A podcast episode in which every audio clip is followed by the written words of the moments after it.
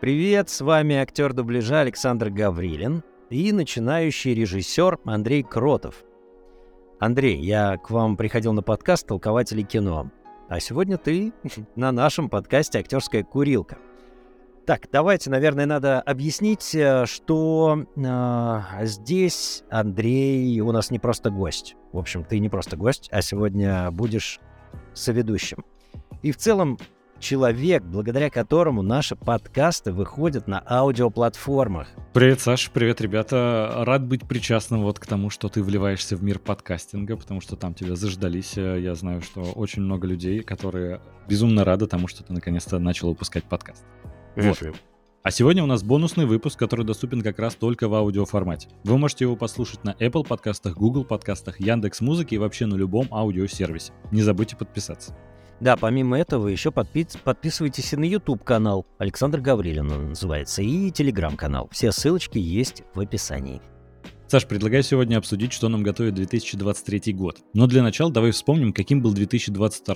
В плане кино, конечно, потому что событий произошло очень много. Да.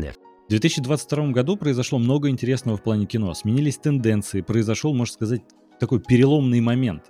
Выходило несколько супергеройских фильмов, которые уже, знаешь, кассу так особо и не собирали.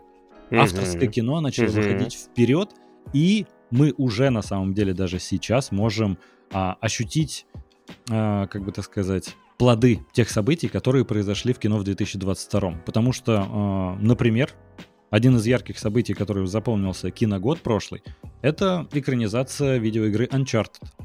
Да, кстати, она показала себя достаточно неплохо, Sony выпустила с Томом Холландом, и все тогда думали, что успешная адаптация игры прям супер, но сейчас, конечно же, в 2023 году все понимают, что вот Last of Us это на самом деле... Ну, вот про Last of Us, да, это отдельный разговор, я думаю, мы к нему чуть-чуть попозже прикоснемся. Да, конечно. Вот, а скажи, это то, что касается нашего российского кинорынка, да? Ты вот сейчас говоришь, да, по поводу этих событий и то, что авторское кино вышло вперед именно у нас? Правильно я понимаю? Или вообще эта тенденция общемировая? Эта тенденция общемировая. У нас в России, конечно, тоже же свои тенденции произошли. Например, кассовый просто успех исторический фильма «Чебурашка». Ну, «Чебурашка» я тоже хотел бы высказаться по поводу «Чебурашки», потому что толком я этого еще нигде не сделал. Я делал мнение у себя в Телеграм-канале. Вот, потому что это был единственный фильм, на который можно было пойти с детьми в новогодние праздники, потому что все остальное была какая-то чушь. Ну, либо для взрослых. Вот. Но это тоже отдельно. Давай включим это в наш топ-5 сегодняшних тем для обсуждения, потому что 5 миллиардов почти, да, собрал этот фильм. Да, уже. Потому что я, на самом деле, первое было впечатление, на тот момент он тоже уже начал разгоняться, когда мы были, вот, и я был в шоке, потому что действительно я, как бы так и сказал, что в каком же мы отчаянии сейчас находимся, в целом, вот все мы в этой нашей стране, что такой беспомощный фильм, да, способен набрать... такое огромное количество лукасов, скажем так. Вот, да. Потому что это абсолютно беспомощный сценарий, вокруг которого вот эта вот вся происходит заварушка. То есть и у меня было...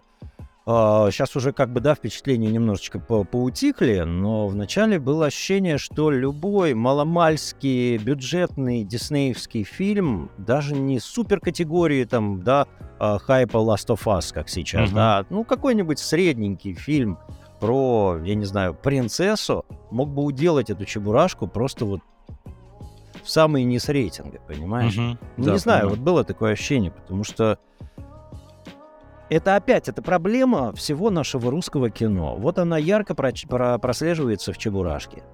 Что не слаженность команды. «Чебурашка» классный. Графика мне понравилась. Кто-то говорит чмошная, но мне понравилась. Актеры офигенные. Мне понравились. Как бы вот это вот вся... этот мир, который создали, да, клёвый. Но это абсолютно не... когда ты начинаешь следить за сюжетом, ты начинаешь путаться, потому что это фильм детский, в нем должно быть все понятно, там должны быть какие-то понятные, прописные, действующие в самое сердце истины. А здесь я смотрю, я конечно, профдеформированный там и так далее, но я отец двух детей маленьких, понимаешь? Я смотрю, у меня какие-то мысли начинают лезть, что этот несчастный Гармаш подглядывает за какой-то девочкой. Он, блин, кто? Он какой-то маньяк, что ли? У него какие-то... Вот что это такое? Почему это? Да, почему понимаю, это, в принципе, мне лезет в голову на просмотре этого фильма?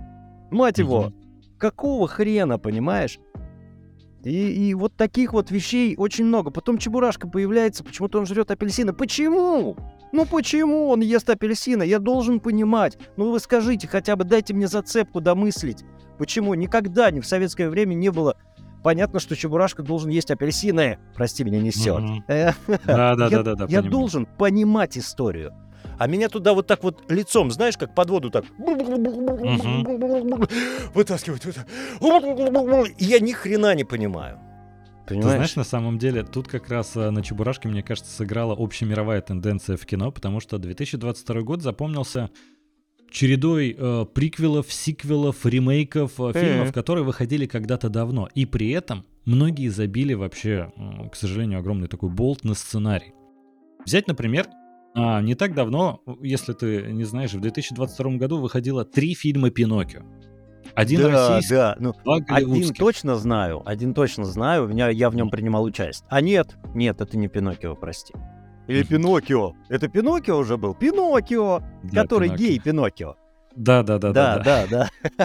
Да, я же там был за Лиса, я же там озвучивал. Ну. Причем самое удивительное, что это как раз российский. Да. Со всеми законами этого должно было не произойти. Ага. У меня есть инсайт, кстати, по поводу Пиноккио вот этого. Ну, вот. Какой? Да. Я, хорошо знаком с ребятами, которые делали это Пиноккио, и они понимают, что они делают около всратый продукт, и они абсолютно адекватно оценивают обстановку, и все, у них нет каких-то завышенных ожиданий, да? Но когда они привезли в Америку этот фильм и думали, как же нам вот этим вот всратым продуктом завоевать аудиторию, я не знаю, каким-то гениальным стечением обстоятельств произошло то, что произошло, потому что изначально записали каким-то актером, обычным актером дубляжа этого Пиноккио. Вот, и, всратый мультик, да? И ничего. И тут им пришла в голову гениальная идея позвать туда... Он какой-то то ли инфлюенсер местный, да, такой какой-то популярный блогер.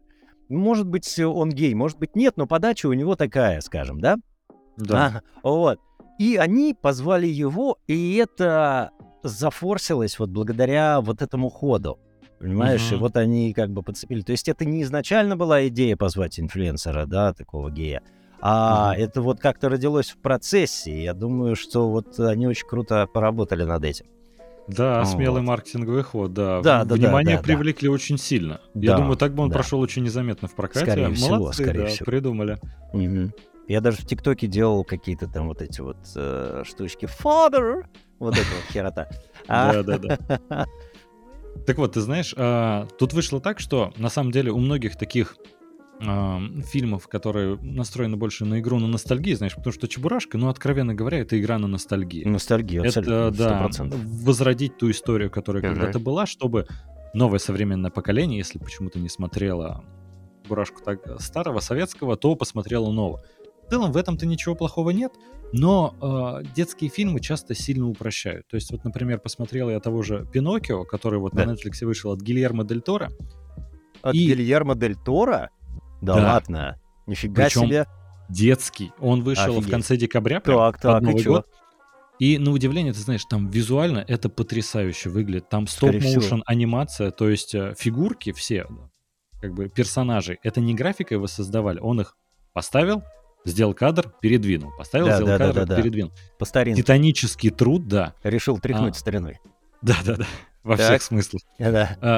И, к сожалению, визуально это все выглядит классно, сама история создания интересная, но при этом сценарий, он максимально банальный и скучно неинтересный. И герой как-то ты им особо не сопереживаешь. Странно вышло. То есть Чебурашка — это, по сути, жертва обстоятельств. Вот мы и оправдали. Все отлично. Мы молодцы.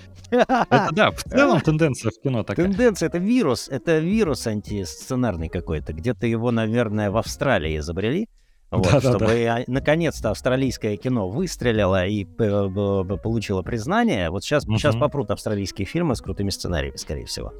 Скажут, блин, куда же мы смотрели? Вот смотрите, какой сценарий. Не эта туклятина, которая была в 22-м году во всем мире. Да, ты знаешь, на самом деле это примерно такая же политика, ведь на самом деле есть у Apple в телефонах, они выпускают телефон вроде классный, но ты смотришь, а там какой-то жизненно важной функции не хватает, и они на следующий год его выпускают. Также в кино такие, вот вам идеальный продукт, но в нем сценарий пока подкачал. А вот в следующем году с русским кино это не прокатит. Это из года в год вот это вот случается, вот это жизненно важный этот вот орган, он все время отсутствует. Мы все ждем и ждем и ждем. Либо офигенный сценарий, ну никчемная съемка, ну абсолютно просто вот грязь, понимаешь? А сценарий офигенный. Вот, кстати, на этот счет у меня есть туше. Давай. Выходил российский фильм «Казнь». О! Детектив про, знаешь, в стиле... Ну, нуарная такая история, в стиле настоящего детектива. Вот сериал с Мэттью МакКонахи, который выходил. И там российский фильм про серийного маньяка-убийцы.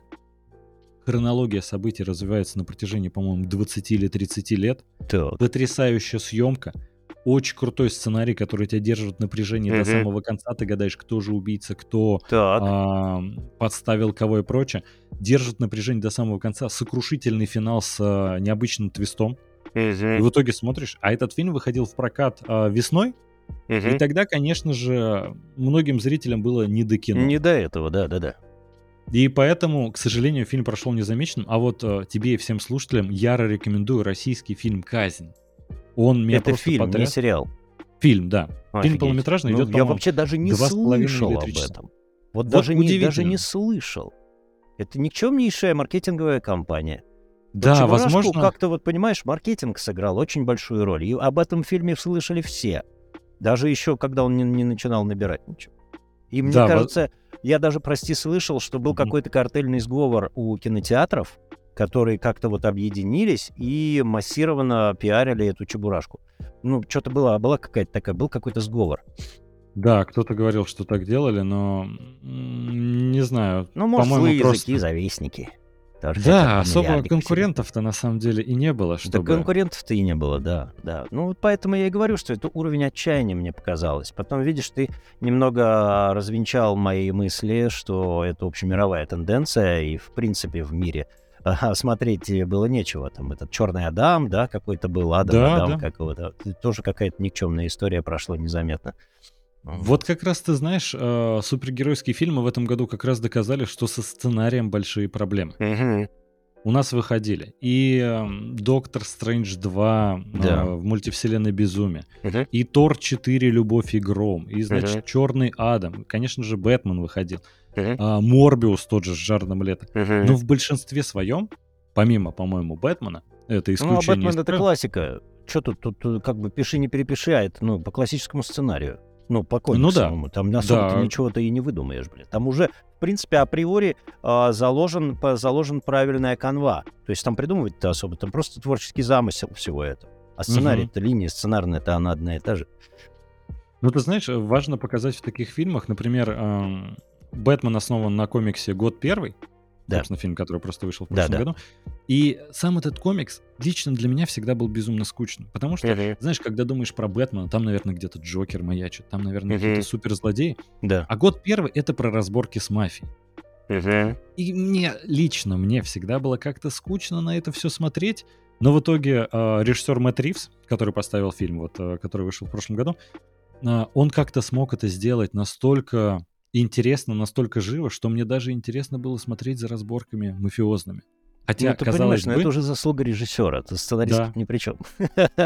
Да, есть такое. Понимаешь, вот именно чем берет американское кино и западное, ну, западная часть, конечно, вот, ну, скажем, американское, как эталон, да, оно берет правильностью, сплоченностью команды, которая работает на общую цель, которая знает, что должно быть в результате, и все работают на эту цель. Подобрана, откастингована очень четкая, сплоченная, крепкая команда, в которой сценаристы, вот все от хлопушки до главного продюсера, понимаешь? Угу. Вот. А у нас это разношерстная публика. У нас есть крутые специалисты по отдельности. У нас и классные сценаристы есть. У нас и классные режиссеры. Да все есть. Вся съемочная группа классная у нас есть. Но только, бляха, почему она никогда не собирается вместе?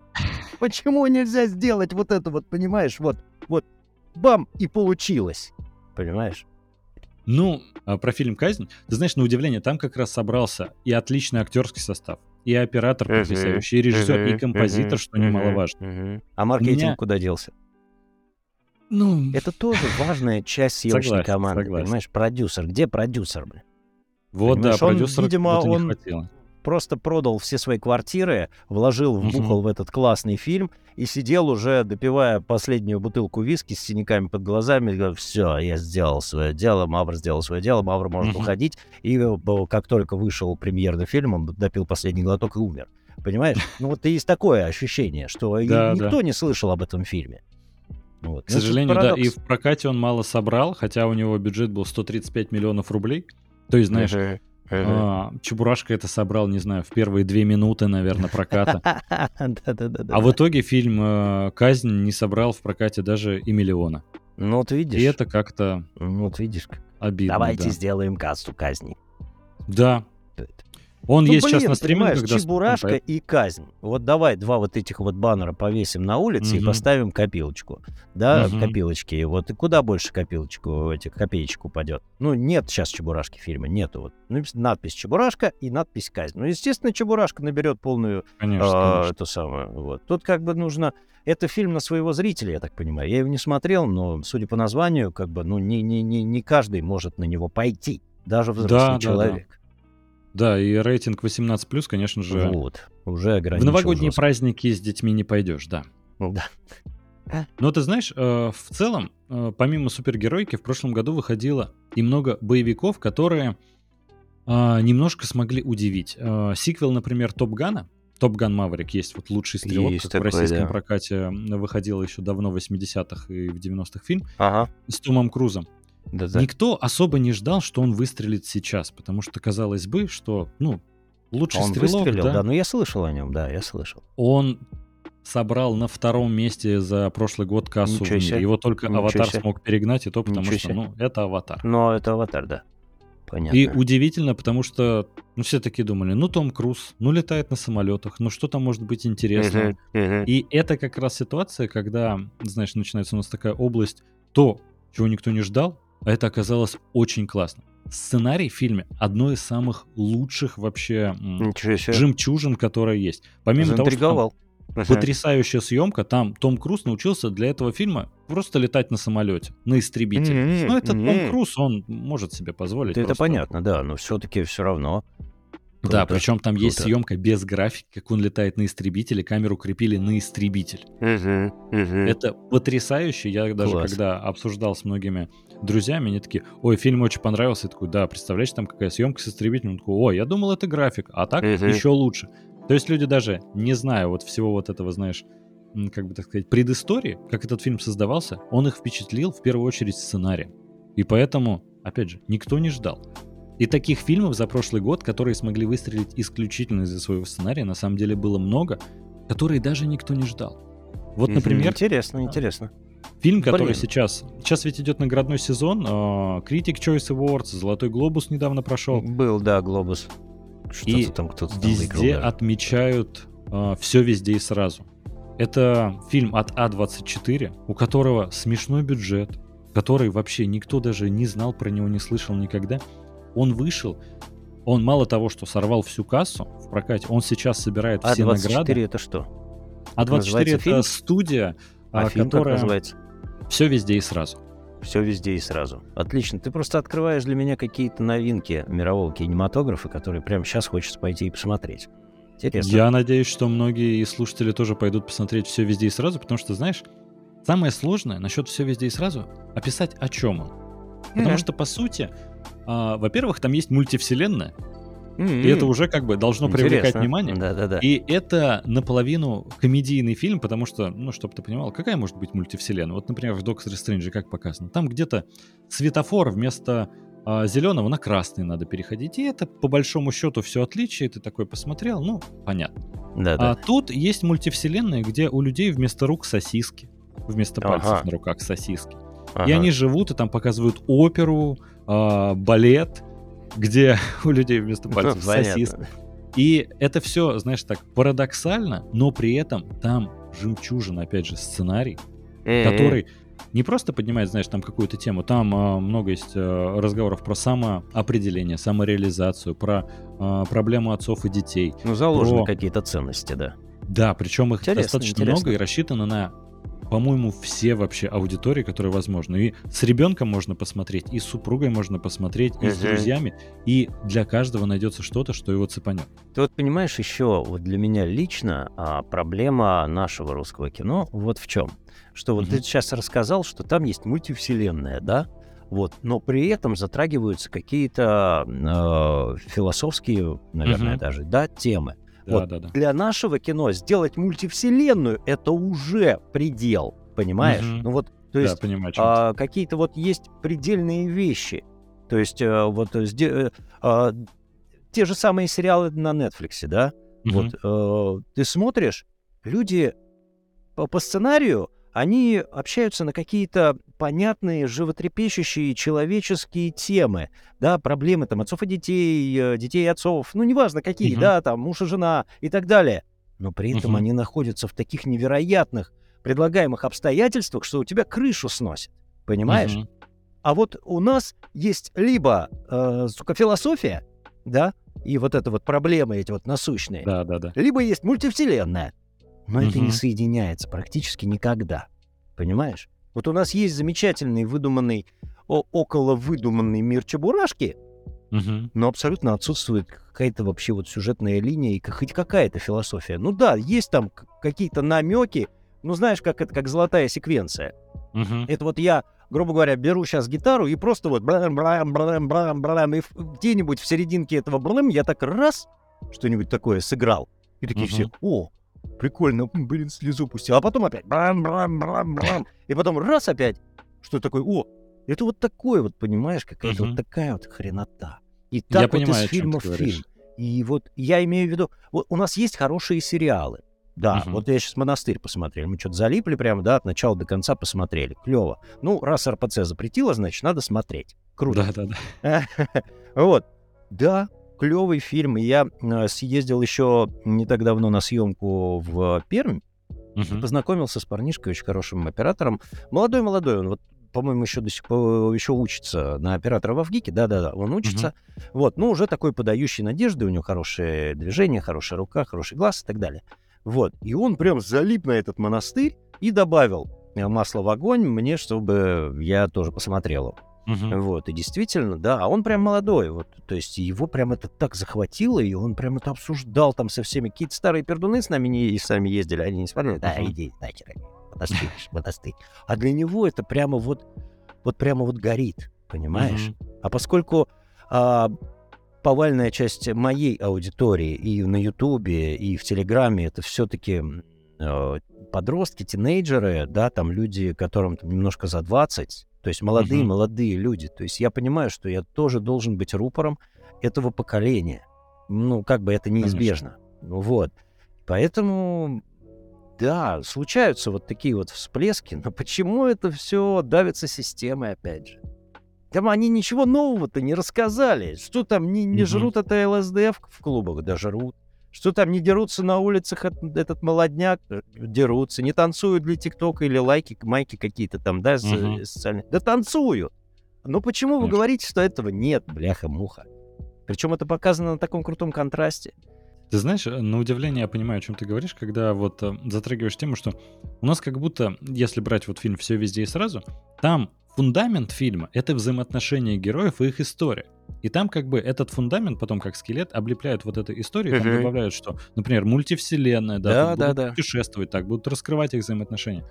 А когда в большинстве своем, к сожалению, делают российские кино и сериалы, они такие, так, у нас, в принципе, мультивселенная это и будет скелетом. Да, и все. А вот все. Эти истории мы будем налепливать, и они вот, к сожалению, не сходятся. Не сходятся и никак не перекликаются, да. К сожалению. Но ты знаешь... Вот что «Монастырь», что «Казнь» фильм. Это приятное исключение, и я надеюсь, что тенденция будет к тому, что таких исключений будет все больше. Выходила еще российская комедия «Молодой человек», где Даня Поперечный, у него дебют был в кино большом. Да, я даже что-то переозвучивал. Там Даня Поперечный, как-то ни странно, блогер без актерского образования, говорит лучше, чем актеры с, ну, как бы, с классическим актерским образованием. Да, как его фамилия известная у него. Козловский. Козловский. Табаков, да. Да, Паша Табаков. Я там был. Да, вот что это удивительно, когда, знаешь, главный актер в фильме, да. И он прям, как по мне, не очень хорошо вытягивал, но сама история, опять да, же, манера съемки, там отличная, там смешная комедия, что уже неплохо для современного российского кино. Но, ты знаешь, помимо российского кино, в этом году отличился и Болливуд. На удивление, никто вообще не ждал, что выйдет какой-то болливудский фильм из Индии, который сможет как-то стать мировым событием. Так. Да. Вышел фильм «РРР», «Рядом ревет революция». О, как? И это один из лучших боевиков прошлого года. Он идет какие-то запредельные 3,5 часа. Они любят это дело, да. Но поверь, эти 3,5 часа не пролетают на самом деле за секунду. Ладно. Потому что, во-первых, режиссер сделал очень классный ход. Он и режиссер, и сценарист одновременно. Он взял двух исторических героев, которых очень любят в Индии.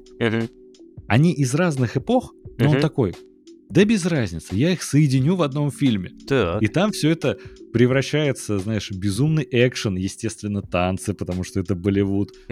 Там может быть сцена, когда, знаешь, за героем несется волк в лесу, например, он от него убегает, но ему встречается тигр, которого он как-то лихо побеждает, прям вот тигром волка. То есть вот настолько абсурдно, но позитивно. Ну, прикольно, и там он динамичный. И история, самое главное, что на самом деле не все такое, как бы так сказать, абстрактное и парадоксальное, как вот эти сцены в лесу. Там есть и хорошая история, и во многом зрителей тронула как раз история этих двух героев, которые, они, по идее, знаешь, как противоположности друг другу были в разную эпоху историческую в Индии. Но тут они стали друзьями, потому что не знали, что они на самом деле... Ну, то есть они знали друг друга имена, но не видели в лицо. Ага. Они просто встретились, подружились, поняли, что у них одинаковые ценности, потом узнали имена друг друга и поняли, что они на самом деле давние враги. Ага, и интересно. Как раскрывается их конфликт в этом плане, отлично срежиссированная работа и написанная сценаристом. Прикольно, да.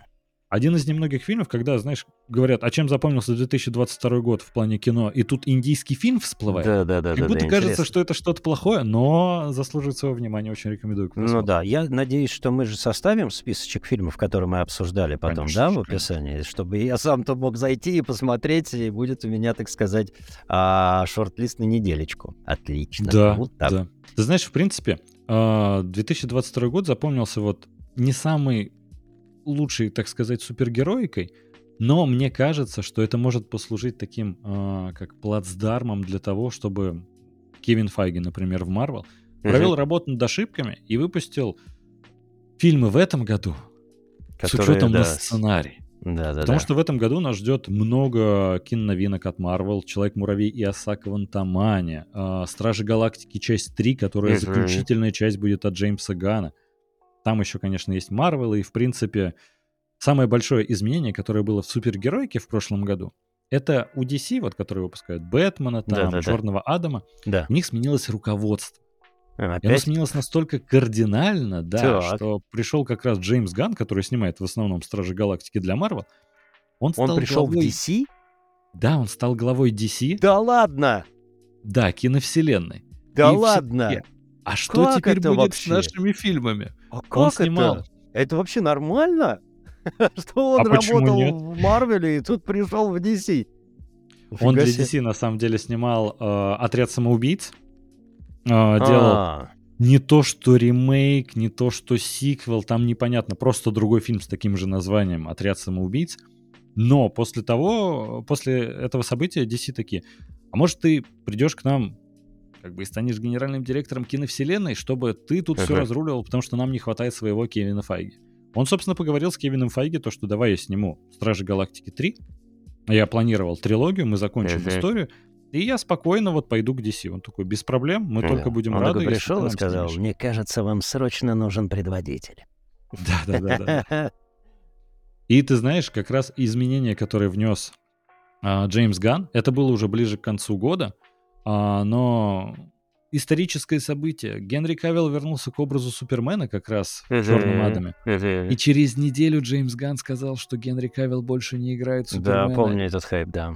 Было. И, в принципе, что «Черный Адам» больше не является частью киновселенной. И что вообще происходит теперь с киновселенной, вообще непонятно. Непонятно. Я надеюсь, что этот год как раз станет чем-то хорошим для DC, потому что, на деле, героев-то там много клевых. Да, за ними мы любим смотреть, наблюдать. Фильмы выходят отличные. Тот же «Бэтмен». Я бы хотел, чтобы эта вселенная тоже развивалась. «Джокер», который выходил с Хоакином Фениксом. Да, очень клёвый, они умеют, у них классные герои. И я надеюсь, что Джеймс Ганн сможет как-то всю эту историю перезапустить, чтобы мы наконец-то смогли наслаждаться просмотром, а не... По поводу супергероики. Кстати, хотел у тебя спросить. Ты смотрел «Майора Грома»? Последний, «Трудное детство». К сожалению, не успел. На самом деле, очень противоречивый фильм. Меня позвали на премьеру, закрытый пресс-показ. То есть он был еще... Там было два закрытых пресс-показа. Один закрытый, прям такой закрытый-закрытый был в октябре здесь, в Москве. А другой приоткрытый, да? А другой такой призакрытый, и он был в Питере уже. Вот. И потом он вышел на Кинопоиске. Ну, собственно, я... Это такая, знаешь... чтобы тоже не спойлерить, я читал много отзывов. Мне лично понравилось. Вот прям вот положу руку на сердце, мне понравилось. Я читал очень много отзывов, что это самый плохой фильм вообще всей нашей супергероики, что там ни сценария, ни хрена, что Артем Габрилянов взялся писать сценарий, да, он хороший продюсер, да, там это самое, но, блин, он хорош, он рисует, типа, хорошие комиксы, но вот что касается сценария, это провал. Вот. На самом деле, мне показалось... Жестко, да. Да-да-да, читал очень много таких отзывов. Вот это вот «Трудное детство», это было по типу спешала. Типа спешал «Страж Галактики», да? Вот ты смотрел «Страж Галактики», вот этот рождественский? Да. Ну, вот такая вот история, милая история, приуроченная к какому-то событию. Вот, ну вот, герои все собрались, вот они там потусили, мы порадовались за них. Да, там была какая-то заваруха, вот, кто-то кому-то чего-то, куда-то там, актер, не актер. Ну, как бы своя американская тема, понятная, клевая, хорошо, красивая музыка, герои, все отлично. Здесь та же самая история. Не надо воспринимать как полноценный фильм о том, как родился и жил майор Гром.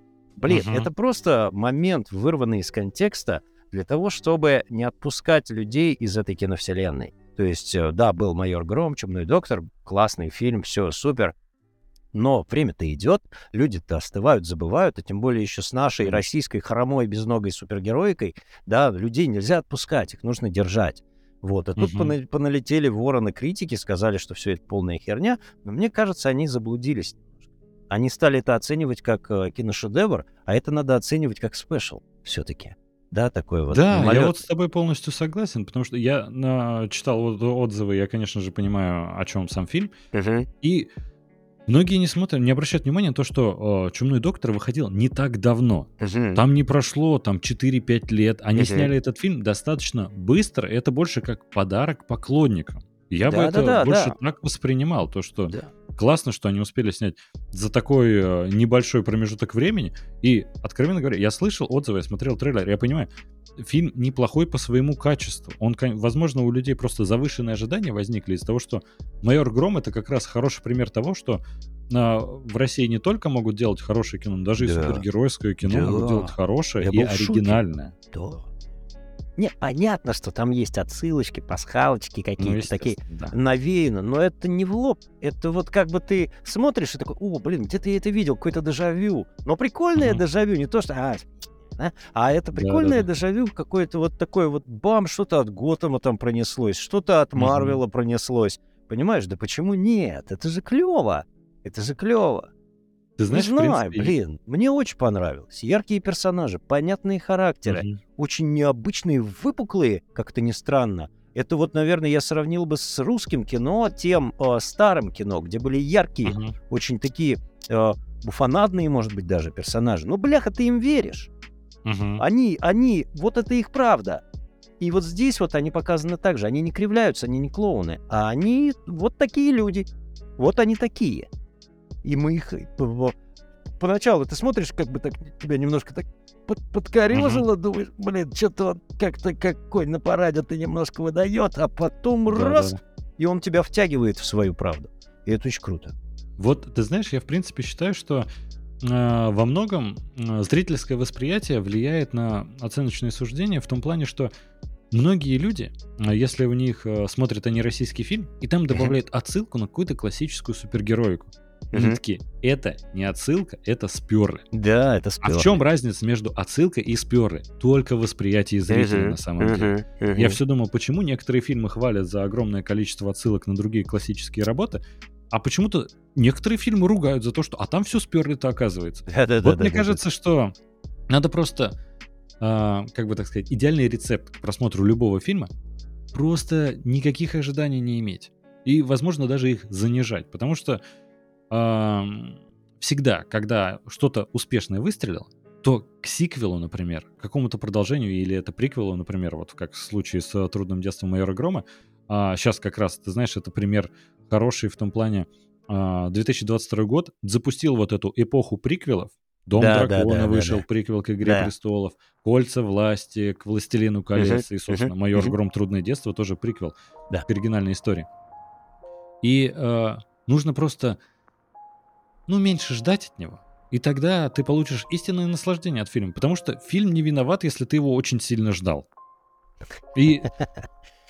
Как когда-то Аршавин сказал, то, что ваши ожидания — это ваша проблема, тогда его, конечно, с этим чуть ли, как бы так сказать, модно закенселили. Сейчас многие признают, что он был прав.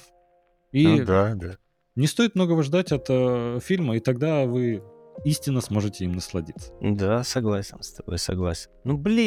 Мне на самом деле обидно, что вышло так с «Чебурашкой». Мне вот обидно. Я... ты понимаешь, это вот у меня еще и с машинами то же самое. Я бы с удовольствием ездил на русской машине. Но, бляха, они же не делают нормальные машины. Не делают же, блин. Понимаешь? То же самое и с фильмом. Я бы очень хотел, чтобы он получился вот прям... Чтобы он был как надо. А не вот так разрозненно. Там, есть все для того, чтобы это получилось очень и очень круто. Но, блин. Слушай, смотри, может, понятное дело, что теперь такой колоссальный коммерческий успех обеспечивает выход сиквела. Это логично, естественно, я думаю, там уже в разработке все находится. А возможно, теперь они как раз сделают упор на сценарий, потому что в чем проблема выпуска оригинального фильма, тем более, там, неважно, это ремейк, это приквел, что это, в том, что сделать это с нуля. Создать, например, визуал для «Чебурашки», придумать его окружение, быт, ситуацию. Визуал для «Чебурашки» придумали, это когда еще? Тут... А, кстати, что у них с авторскими правами? Они же вы продали его японцам. «Чебурашку». Там, на самом деле, ведь проходит определенное количество лет, и «Чебурашка», любые авторские права, они становятся народными. Поэтому, собственно, в этом году вышло 3 «Пиноккио», потому что авторские права... «Пиноккио» стал достоянием общественности. И с «Чебурашкой», по-моему, произошла та же история. И, на самом деле, про его визуал, ты знаешь, когда вышел первый трейлер, появилось очень много негативной реакции в интернете. То, что поменяли там в визуале «Чебурашки». Была напугал. История, Точно такая же история, на самом деле, была «Соник» в кино. Если ты помнишь, когда первый трейлер вышел, все такие, у «Соника» глаза, можно сказать, человеческие, он выглядит более таким антропоморфным, человекоподобным, и это странно. Он в играх, в комиксах, он другой в мультиках. И потом переделали в следующем трейлере, и потом фильм отложили и выпустили, и кассовый успех.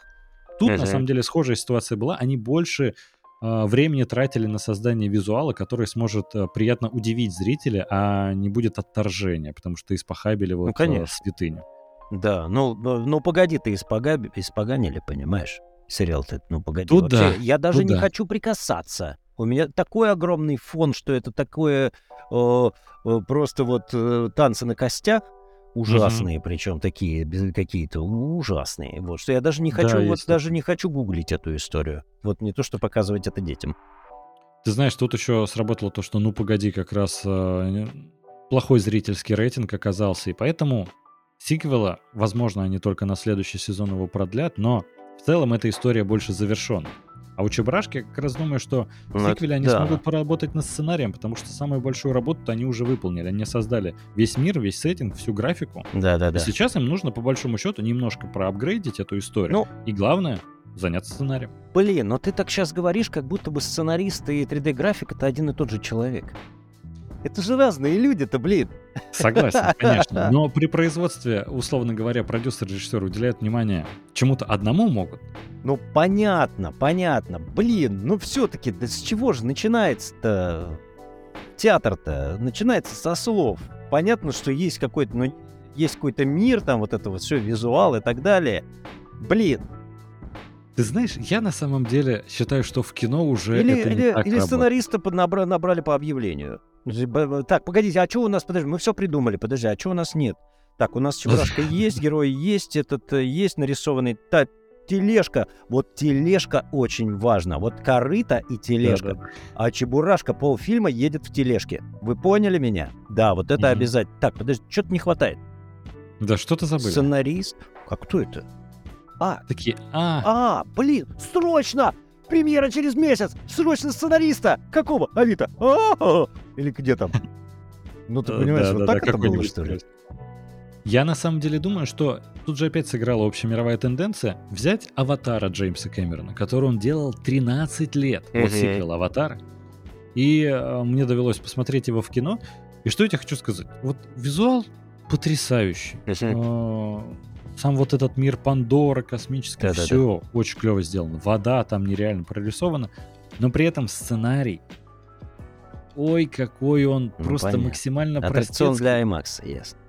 Да, в том-то и дело. Я думаю, с тем же заходом могли думать и насчет Чебурашки. То, что, в принципе, у нас концепция, история какая-то есть, какая-то и прокатит. В основном все будут радоваться тому, что дети будут видеть Чебурашку на экране и радоваться то, что он теперь вот такой анимированный. Ну, блин. Есть такая, к сожалению, тенденция. Ну, будем верить, держать кулачки, что сиквел, приквел, тартатиквел, следующая, короче, серия Чебурашки будет уже более интересная в плане истории и более слаженная. Вот я тебе все говорил про «Все везде и сразу», но год отличился многими такими авторскими фильмами, которые, на удивление, выстрелили из-за сюжета. Потому что, знаешь, возникла такая ситуация, что, опять же, супергеройские фильмы, вот эти блокбастеры, фантастические твари преступления, там, преступления Гриндевальда, тайны Дамблдора, они все вышли, и там оказался слабый сценарий. А у авторского кино оказался как раз сильный сценарий и нехватка бюджета. Да, как правило. И да, это все сформировало... как бы так сказать, зрительские ожидания, что в следующем году у нас выходят удивительные фильмы, которые вообще сложно представить, что кто-то мог ждать. Например, «Барби». Что-то, ну да, это разве авторское кино, да? «Барби», да, авторское кино от Греты Гервиг с Марго Робби и Райаном Гослингом в главной роли. И понимаешь, сразу вот возникает история, а когда это экранизация куклы, у которой по большому счету никакой истории-то и нет. Вот Барби с Кеном, да, это просто, ну, кукла, обычные девочки играют ими в детстве. Ну, возможно, некоторые мальчики, ничего в этом плохого нет, я не к этому. А о чем может быть полнометражный фильм, который идет 2 с лишним часа? При условии, что Райан Гослинг в своем интервью говорил то, что это самый необычный фильм, в котором он когда-либо снимался. И недавно вышел трейлер, в котором есть отсылки, весь трейлер — это, в принципе, одна большая отсылка на «Космическую Одиссею» Стэнли Кубрика. О май гад, вот это забавно. И это все выходит настолько странно, что кажется, что это будет одним из тех авторских фильмов, которые получили бюджет уже в этом году и смогли позвать крутых актеров, сделать графику, но при этом на сценарии хорошем все это основано будет. Интересно. Очень сильно. Подожди, фильм вышел или он будет? Или он выйдет только, да, в этом году. Он выйдет. Я не знаю. Мне кажется, вот «Барби» это будет что-то типа «Авеню 5».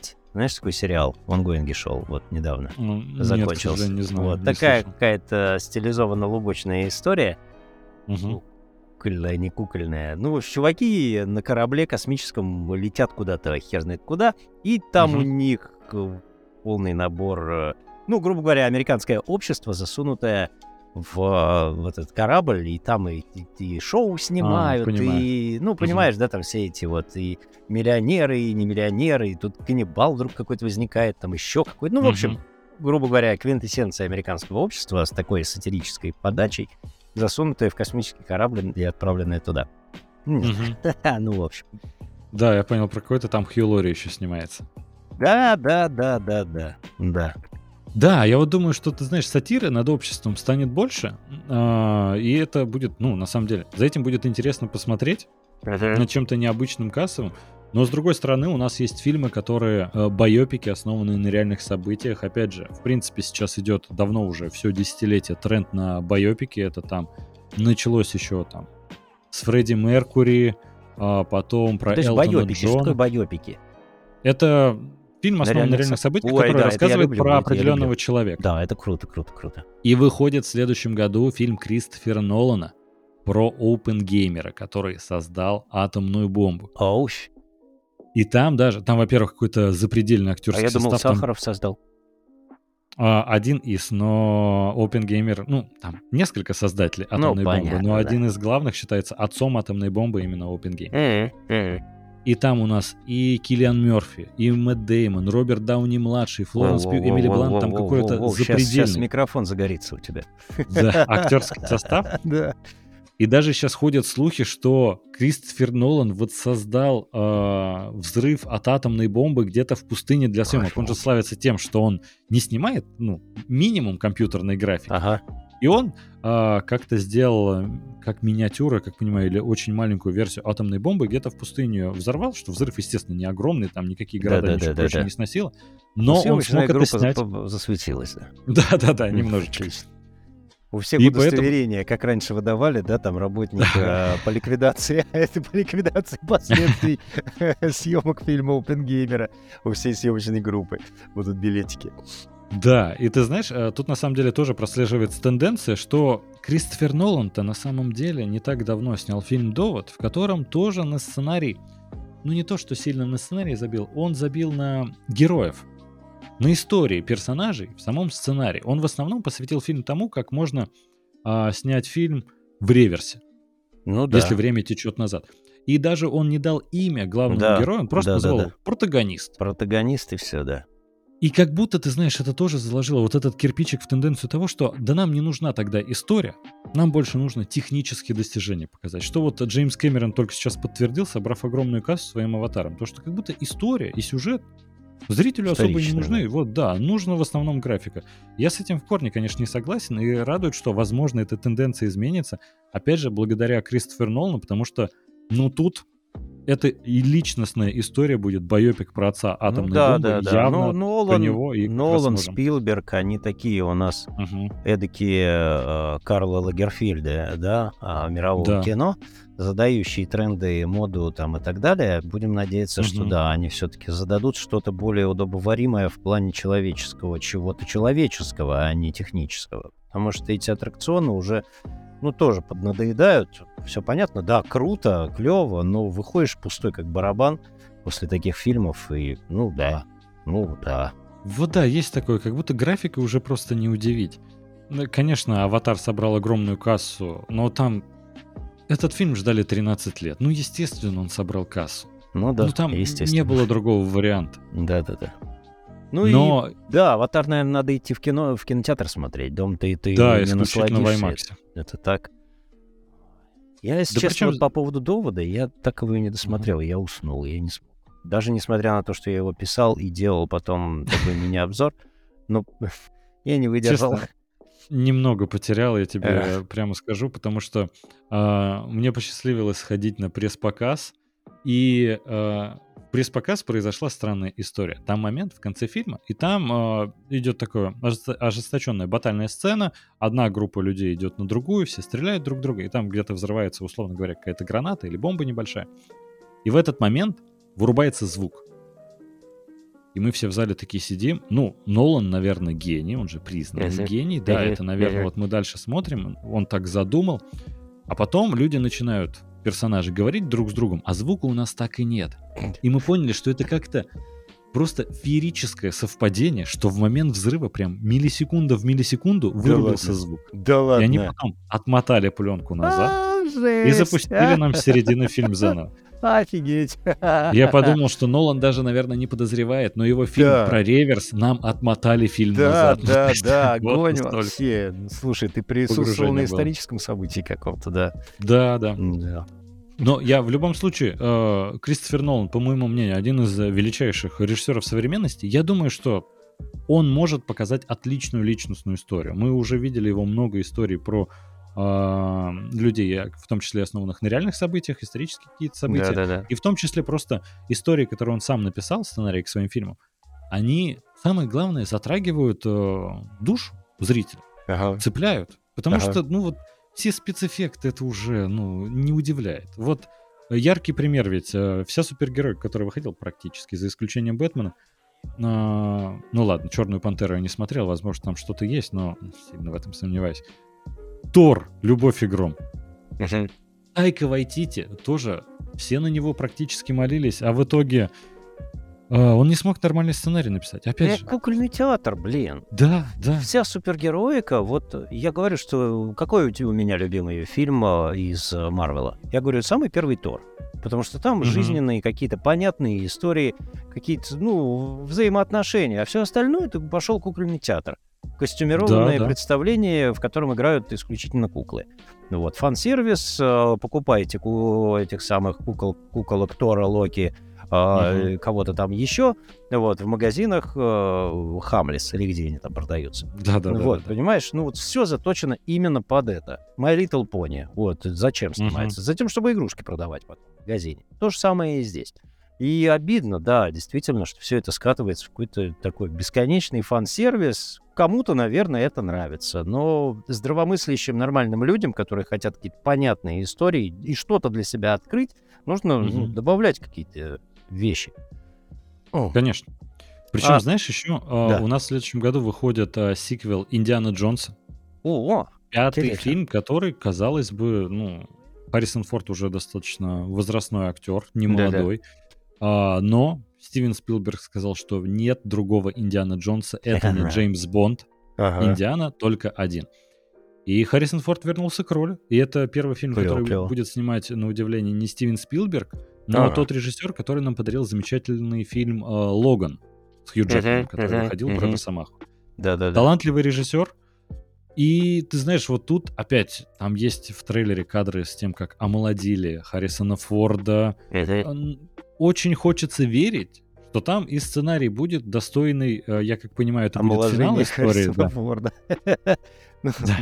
Я очень надеюсь, что это будет такой достойный финал Индианы Джонса, потому что, понятное дело, что Харрисон Форд вряд ли сможет дальше играть, да и вообще захочет в принципе, но может передать кому-то эстафетную палочку, чтобы выпустили такой же приключенческий фильм. Ну, это, наверное, будет от успеха зависеть уже этой части. Я просто думаю, что приключенческие фильмы-то существовать, в принципе, должны. Должны, то есть, конечно, вот как и комедии. Все жанры должны существовать. Нет ни одного устоявшегося жанра, который бы был в минусе, если его правильно, нормально снять. Ты заикнулся про Спилберга и про байопики. Тут всплыло у меня в памяти «Фабельманы». Ты смотрел «Фабельманов»? Да? К сожалению, еще не успел. Собираюсь как раз. Номинация главная, скорее всего, будет на «Оскаре». Победа у него. На «Золотом глобусе». Что это за история Спилберга, о котором никто не слышал? Это вообще, по-моему, в первый раз такое со мной. Ты знаешь, на самом деле, удивительная история. Спилберг решил снять фильм про свое детство, на самом деле. Про свое детство, да. «Трудное детство», «Майор Гром». Да. Я думаю, конечно, у Стивена не было такого трудного детства, как у майора Грома.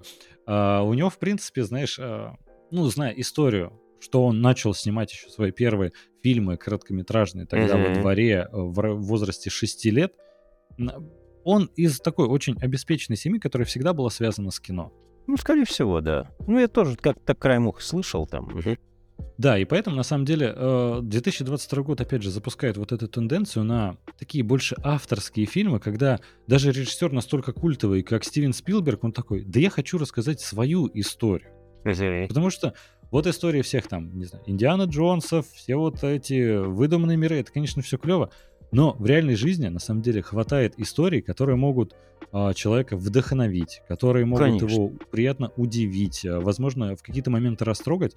И «Фабельманы» является как раз одним из таких фильмов. Я много знаю про этот фильм, там, понятное дело, это байопик по его жизни Стивена Спилберга, там не будет каких-то резких твистов.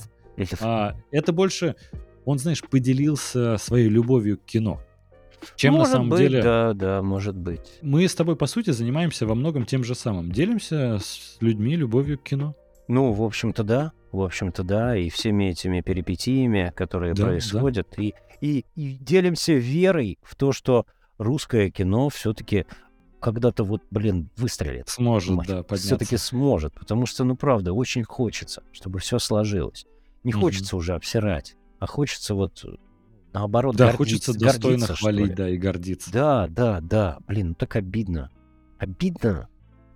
Слушай, а про «Фабельмана» на самом деле мало кто говорил, потому что он вышел, опять же, в прокат относительно недавно, прям в декабре. Премьера была на Западе. До нашего проката он, по-моему, еще не дошел. И в целом, это, знаешь, на драмы... В принципе, мало кто ходит. Это не блокбастерная история. Как будто Стивен Спилберг ее больше снял, знаешь. В принципе, сейчас кинопремии существуют, чтобы люди из индустрии выдавали друг другу награды. Это уже перестает быть такой, знаешь, историей общественной, что люди прям переживают за какой-то фильм. В последнее время все кинопремии себя сильно дискредитировали, то что люди смотрят одни фильмы, а награждают киноакадемики другие. Парадокс. И как будто Стивен Спилберг снял этот фильм для членов киноакадемии. Я понял, чтобы его наградили в очередной раз. Его наградили, понятно, и он для своего внутреннего круга. Но при этом, на самом деле, снимал он не для широкого зрителя, в таком прям понимании блокбастерном, но практически все посмотревшие отмечают, что это получилась очень искренняя история, вдохновляющая, которую обязательно стоит посмотреть. Я поэтому прям жду... когда появится возможность его посмотреть, когда там в хорошем качестве появится, или как-то иначе, чтобы... Когда подкаст, и я включу «Фабельманов». Потому что явно история там интересна. Она, понимаешь, вот парадокс даже дошел до того, что ни одна пиратская студия у нас его не запиратила. Понимаешь? Да. Я просто хотел что-то хотел по поводу «Фабельманов» делать, и... разослал просто просьбы от людей, связанных с альтернативными студиями. Ребята, у вас есть ролевка, сценарий, перевод, «Фабельманов». Кого? «Фабельманов»? А что это? Стивен Спилберг. Чу? Понимаешь? То есть это настолько растворился он в эфире, что никто даже о нем и не вспомнил, и не знает. Слушай, его в такой прям широкий прокат на самом деле не запускали. Так я сейчас даже проверю. Не запускали. В широкий прокат он был по миру, но даже, знаешь, в Соединенных Штатах он собрал 13 миллионов долларов. То есть, понятное дело, что это фильм, не на котором хотел Стивен Спилберг заработать. Это понятно. Ну, хотя купился. Не думаю, 17 миллионов всего. Это, наверное, гонорар одного Стивена Спилберга. Поэтому, если он снимал это про себя и для себя, и он там вседержитель, то я думаю, что... это хотя бы надо было расплатиться. Его рефлексия по детству. Видишь, круто, что люди могут себе такое позволить. Это, конечно же, историческая личность, которая может себе такое позволить. И круто, молодец. С другой стороны, знаешь, про такие амбассадоры кино... У нас прям Гильермо Дель Торо в последнее время нас все так приятно удивляет. И даже в 2022 году вышел ведь сериал «Антология. Кабинет редкостей» Гильермо Дель Торо. Да, я залип прямо конкретно. Я аналогично, потому что 8 серий, у каждой свой режиссер, свои истории. И там главное, в каждой истории сюжет ведь на первом месте. Но при этом импровизовал, не забывай. Потрясающий проект, я всем рекомендую смотреть. Единственное... мне кажется, залпом такое смотреть нельзя, потому что, это как отдельный полнометражный фильм.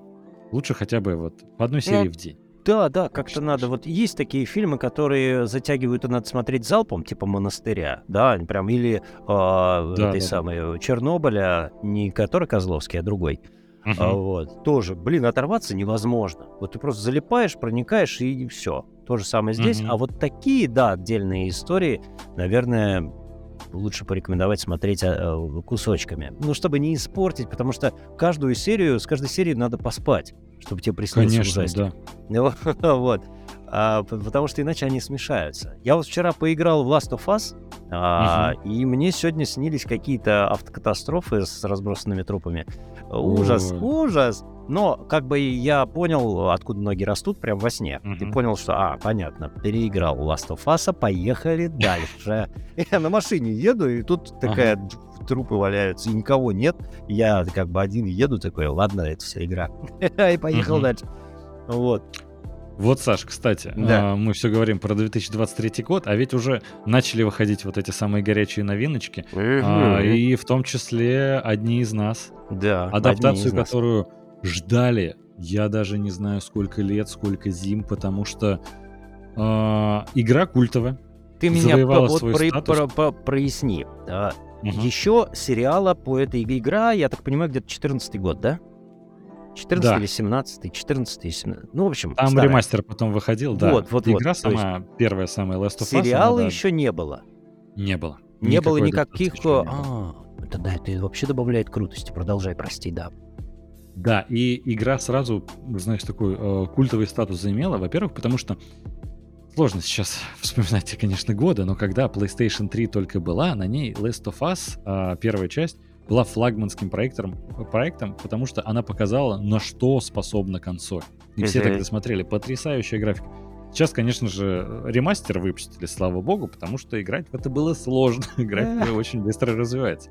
Но при этом всех как раз, мы вот все говорим, весь выпуск про то, что сюжет на первом месте. И это как раз история, что сюжет на первом месте. В нее мало того, что интересно играть, даже просто смотреть игрофильм, например, есть вот на Ютубе отдельный подбор, когда вырезают все вот геймплейные эпизоды, оставляют только катсцены, это само по себе набирает миллионы просмотров, потому что там то есть сцены разговоров персонажей, да? Да.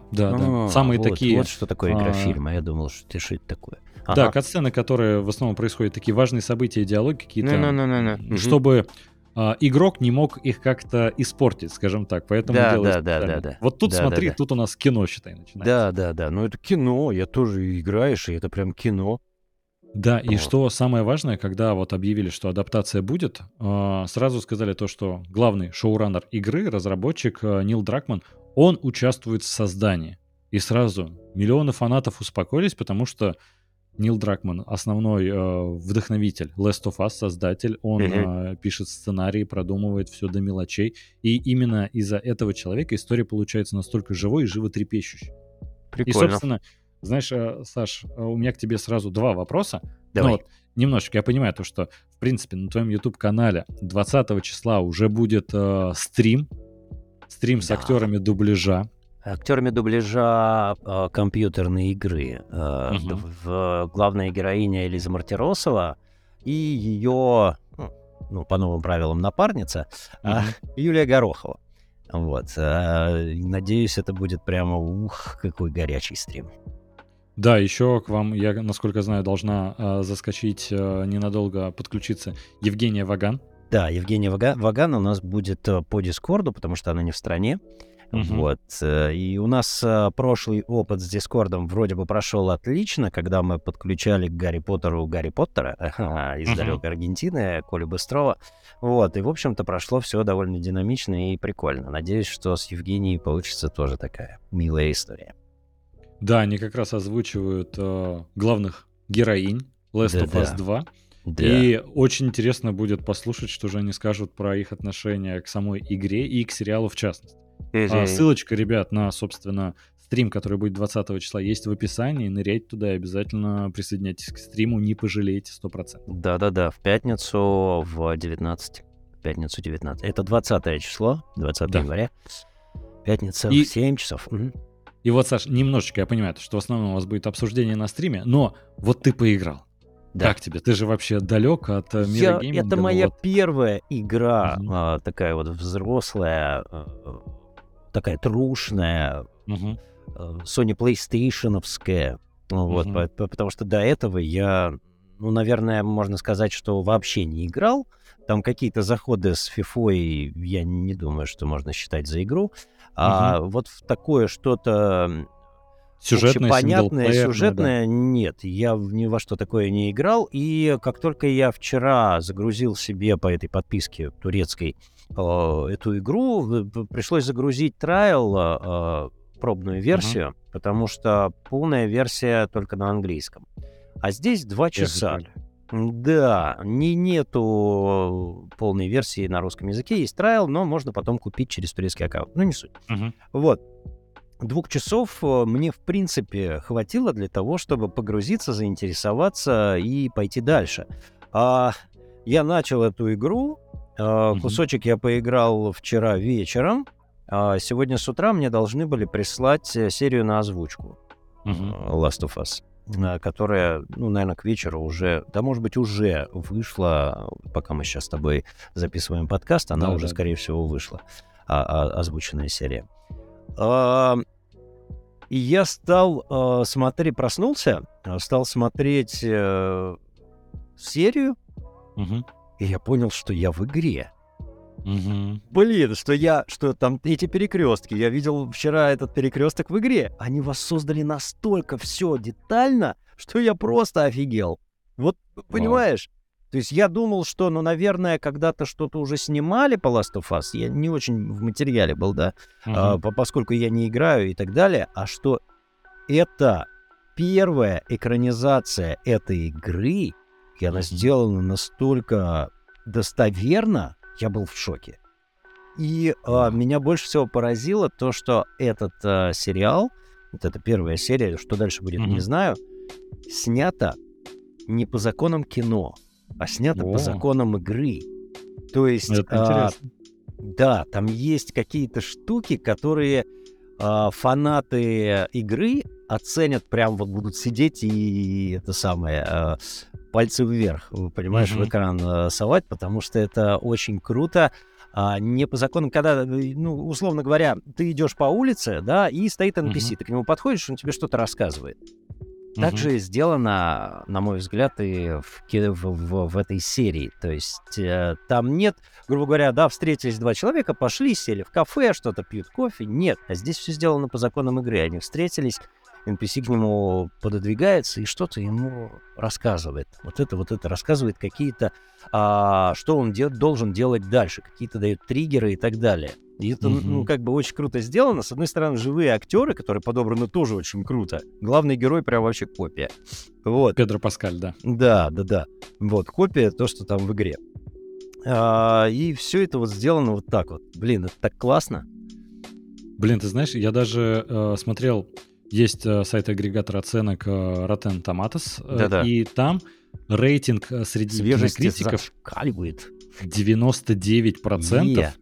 Но если кинокритики, они часто немножко оторваны от рядовых зрителей, то тут и зрительский рейтинг есть, и он, обычных зрителей, просто 96%, что тоже, ну, это выдающийся, получается, продукт, и многие говорят, что это лучшая экранизация видеоигр, которая когда-либо была, уже только после выхода первой серии. Это, мне кажется, конечно же, громкое заявление, которое мы еще проверим с учетом выхода следующих серий, но, как минимум, это явно заслуживает внимания. И знаешь, вот самое главное, чем я всегда ждал, вот когда начнется же эта эпоха экранизации видеоигр, потому что я, в принципе, видеоигры люблю, я часто прохожу сюжетные игры, потому что там во многом сценаристы как раз делают упор на сюжет, и они понимают, чем тронуть игрока.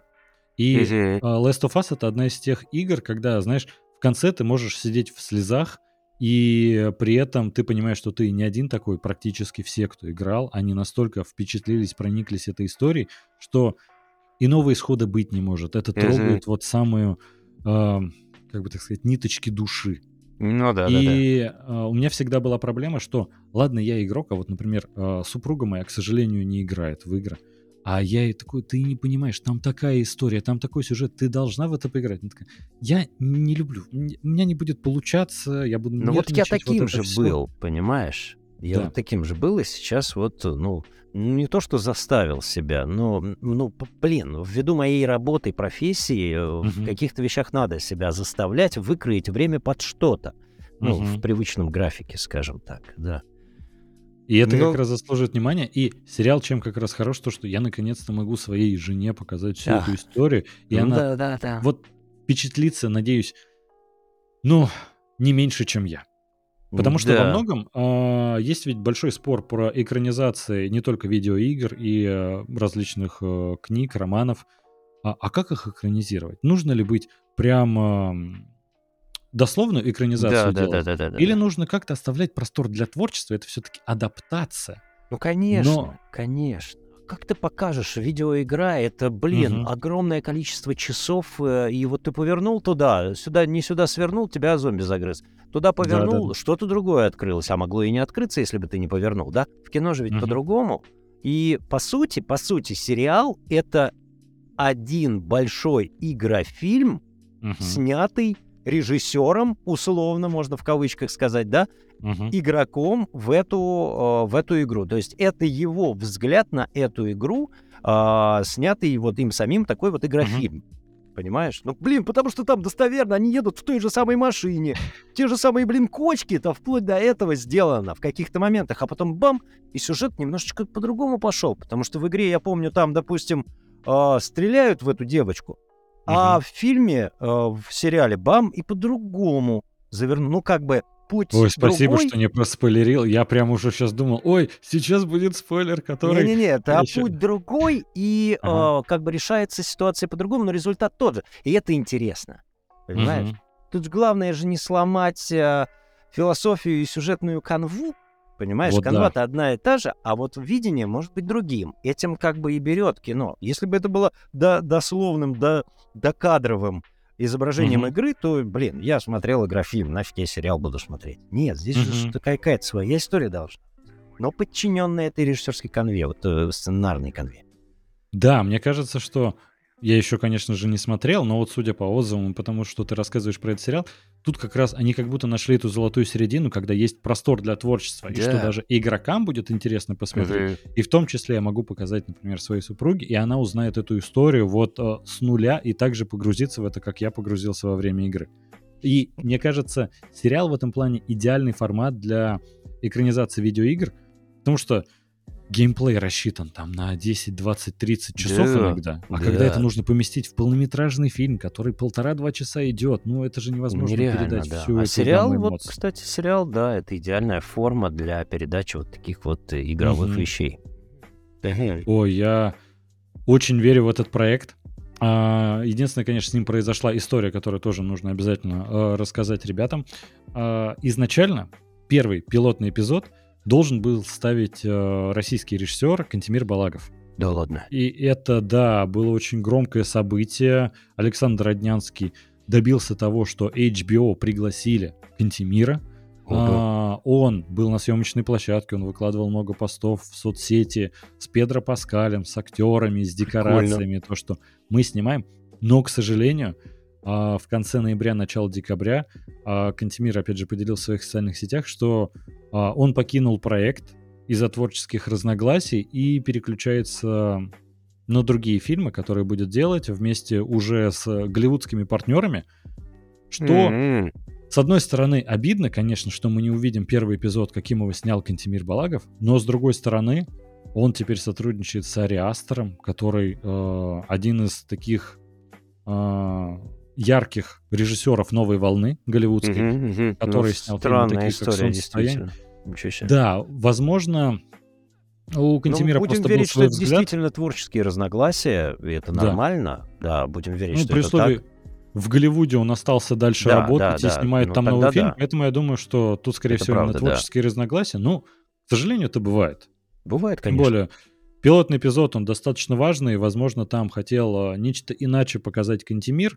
Ну, так сложились звезды, к сожалению, но уверен, что у Кантемира все равно замечательная карьера дальше пойдет, и сериал от этого не пострадал. Ну да, да. Интересная история, интересная. Ты знаешь, уже в завершении выпуска хочется немножко поговорить про хорроры. Просто, опять же, 2022 год чем запомнился? Вся эта череда приквелов, ремейков, вот это все привели к тому, что вышел ремейк фильма «Крик». Ты, было, конечно, как было, и многие, было. Да, знаешь про фильм «Крик». Культовый фильм еще в 80-х, который снимали. Вышел ремейк в прошлом году, и все от него в таком восторге остались. Да. На удивление, ты знаешь, мне всегда казалось, что очень сложно в современном мире, когда еще в фильме современный сеттинг, снимать историю про какого-то мужика с ножом. Тем более в Америке, где огнестрельное оружие продают достаточно свободно. Ну да. И я думаю, что в 80-х это, может быть, и работало, но сейчас как будто у всех есть, тем более, мобильные телефоны, и позвонить то, что у меня в доме какой-то мужик с ножом, ну, не представляет опасность. Да. Да, не так погружает. Но в итоге, на удивление, смогли создать эту атмосферу, такую пугающую, угроза исходит от этого маньяка. И, на удивление, настолько людям это понравилось, что в 2023 году сиквел выходит этого «Крика». Да ладно, прикольно, ничего себе. Ну, это и да. Вот я даже хорроры смогли реабилитироваться. А поскольку я антихорроровый человек, мне это все пугает. Во многом я тоже, да. Да, снятся потом страшные сны. Вот. Но про «Крик» я слышал. Да, интересно. Да, так же, как... Ну, «Крик» — это же ведь картина известная, да? Это же вот оттуда ноги растут, я так понимаю, да? Или я что-то напутал? На самом деле не совсем. Да, есть картина, точно не помню, Ван Гога или нет... Не Ван Гог, этот самый художник, который еще и поэт, но он такой человек-оркестра был, да, забыл, как его фамилия. Ну, не суть, ну, в общем, все поняли. Да. Там какая история на самом деле вышла, что вот эту знаменитую маску Крика, которая вот стала ассоциироваться визитной карточкой, в принципе, стала культовым франшиза во многом из-за этой маски. Как вообще режиссер нашел, когда еще снимал... Да, он когда снимал первый фильм, он просто шел по Лос-Анджелесу, и думал такой, ну вот как-то у нас безликий получается злодей. Хочется ему добавить какой-то изюминки. И просто проходил мимо какой-то сувенирной лавки. И там где-то валялась эта маска, которую он просто такой, да вроде прикольно, давайте попробуем ее. То есть вообще она нигде тогда не продавалась. Это просто, ну, такая пугалка, как маска привидения была. А он из нее сделал такого культового героя хорроров, который до сих пор пользуется огромным спросом. И вот так из случайностей получилась история. Классно, классно. Блин, ну я считаю, что мы очень круто с тобой сегодня поговорили. Да. Побеседовали, ты меня прям погрузил полностью в киножизнь, потому что я из нее, даже несмотря на мою профессию, регулярно выпадаю, потому что я-то ведь смотрю кино фрагментарно и за деньги, конечно, понимаешь? Да. Вот. А посмотреть что-то, сесть и посмотреть удается очень и очень редко. И вот такие вот встречи, на самом деле, очень клевые. Мне лично безумно нравится. Я думаю, что раз и нам нравится, то и слушателям будет тоже это и нравится, и полезно. А тем более еще и будет еще и списочек фильмов, о которых мы сегодня поговорили. Да. Вообще будет огонь. И вот ты знаешь, самый последний фильм, который я бы хотел тебе и слушателям порекомендовать. Про него, скорее всего, многие знают, но он вышел прям вот под Новый год практически. «Банши и Ниширина». Вот я слышал. Что это такое? Это драма про... Ну, как сказать драма? Это драма, по сути, но она привлекает своей простотой. Ты знаешь, у меня возникла такая ситуация. Я посмотрел фильм «Белый шум» с Адамом Драйвером, который вот вышел в декабре на Netflix, и там такая запутанная, сложная история, которую даже пересказать сейчас тебе не могу в двух словах. Там прям нужно это выделять отдельный подкаст. И после этого мы с женой сидим такие, ну вот все говорят, «Банши Ниширина», хороший фильм, давай посмотрим. И он настолько простой, и настолько при этом проникает в тебя. История банальная, да нельзя. Ну, не то, что банально, простая, да нельзя. У нас появляется главный герой, которого играет Колин Фаррелл в Ирландии. И он приходит к своему другу домой в 2 часа дня такой, пойдем пить пиво в бар. Мы всегда с тобой в 2 часа дня идем пить пиво в бар, пойдем и сейчас попиньте выпьем. А он ему не отвечает. Он такой, непонятно что. Идет просто в бар один, он такой, ну, если что, я тебя там жду. Ему такой бармен, ты что один? Вы несколько лет приходили вместе? Да не знаю. Он такой, вы что, поругались? Он такой, да мы не поругались вроде. Бац, дверь в бар открывается, заходит этот мужчина. Берет пиво, садится и даже не посмотрел на своего друга.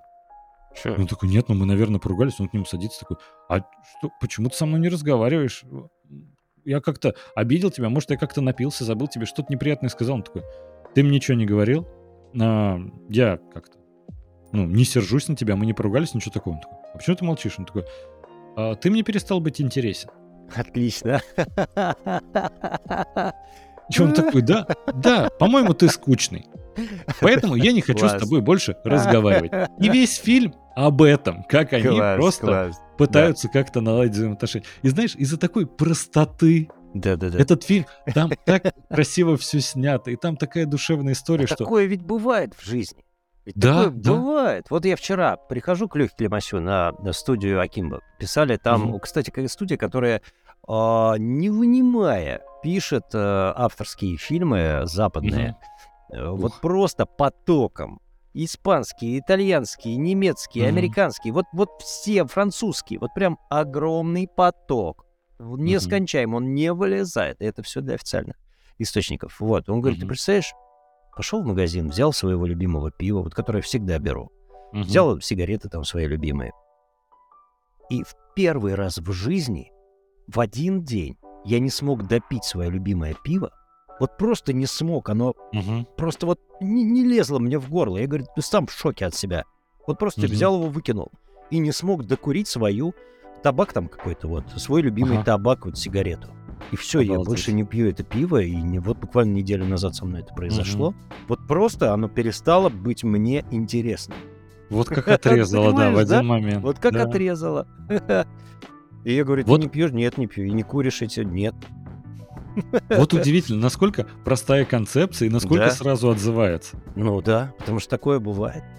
Поэтому я, естественно, не буду спойлерить, чем там вся их история закончилась, потому что это нужно посмотреть. Фильм идет еще не так много, это там не 3,5 часа всякие и прочее. И эти 2 часа просто пролетят как отдых. Правда. Прикольно, прикольно. Надо компания. Будет, да, надо будет посмотреть. Отлично, еще в списочек. Класс, класс, класс. И на этой замечательной ноте предлагаю всем слушателям еще раз подписаться на Apple подкасты, Google подкасты, Яндекс.Музыку и Кастбокс, естественно. Да. Кто знает, где вас застанет нелегкое, и не будет там Яндекс, допустим, а будет вот это. И, что самое главное, на стрим залетать, который пройдет 20 числа. Да, 20 числа на канале Александр Гаврилин на Ютубе будут главные героини Last of Us. Ну, не суть. Ну, вы поняли. Вот, так что да. Подписывайтесь, ставьте колокольчик. Буду рад вас видеть. Да, все ссылочки есть в описании, ребята. Да. Саш, рад, что мы с тобой обсудили, что интересного произойдет в 2023 году. И, я думаю, будем обсуждать еще Last of Us, когда сезон закончится. Да, обязательно обсудим. И я прям вот предвкушаю, что сейчас будут прямо какие-то суперновинки, такие прям вот клевые. Клевые. Мимо которых нельзя пройти. Да, с удовольствием мы их пообсуждаем. Класс, спасибо тебе большое. Да, и тебе спасибо. Все, ребят, всем пока. Давайте, всем пока.